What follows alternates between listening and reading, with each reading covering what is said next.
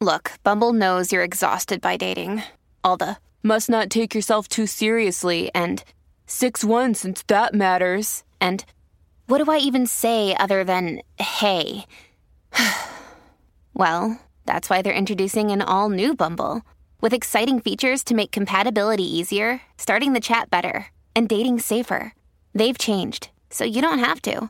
Download the new Bumble now. Hey guys, ECRG here, and today we're going to be talking about the dress code for clinical research.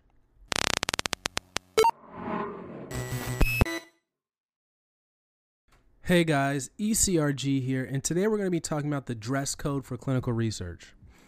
Now, a lot of you guys have been wondering, you know, what do people wear on a day-to-day basis? And this guys this video is going to be particularly about guys cuz I'm a guy, so I know particularly what guys wear. I'm to ask a girl or have a girl on and have her talk about what girls wear. But specifically for guys, this is what guys wear. I'm as you can see in the picture here, there is and guys don't typically dress this nicely, but guys typically wear some pants, uh, you know, a pair of like nice leather shoes, a belt, and a and a collared shirt. And in a collar shirt, I've seen either polo or button down. Uh, button down being more common, just because that's typically a, a, little bit less casual. But guys can get away with the, the casual button down as well. Um, typically, guys do not wear ties, and but if you want to be extra fancy, you can wear a tie, or if you have a little presentation to do or something like that, you can wear a tie, maybe even throw in a jacket.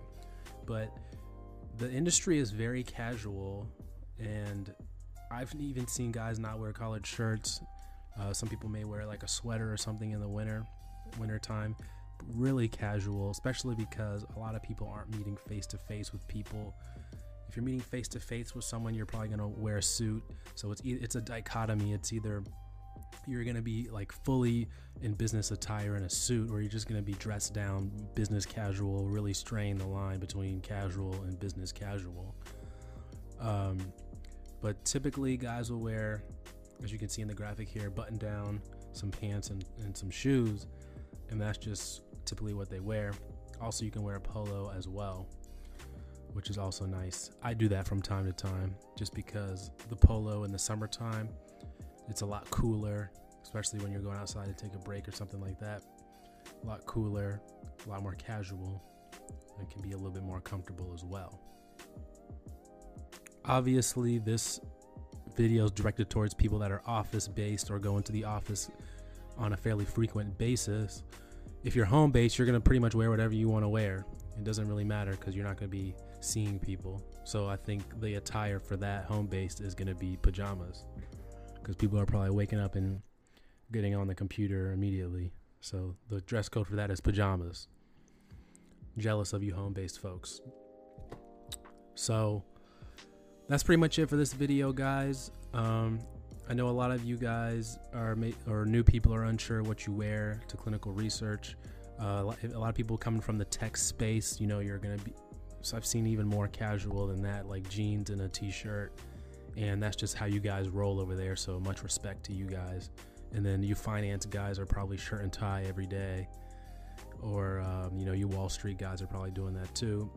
So just to provide a little bit clarity on what what you can wear in the clinical research space, and that that's just from what I see very commonly. You guys can comment down below if you have anything to add, see what other guys are wearing. Um, yeah, just comment down below. Email us at eliteclinicalgroup at gmail.com.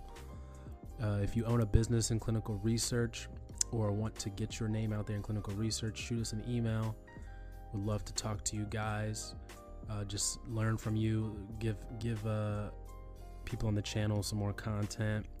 Also, uh, you know, people may learn from your story and your backstory and learn how you got into the research industry. So that's pretty much it for today's video, guys. Hope you enjoyed it. Take care.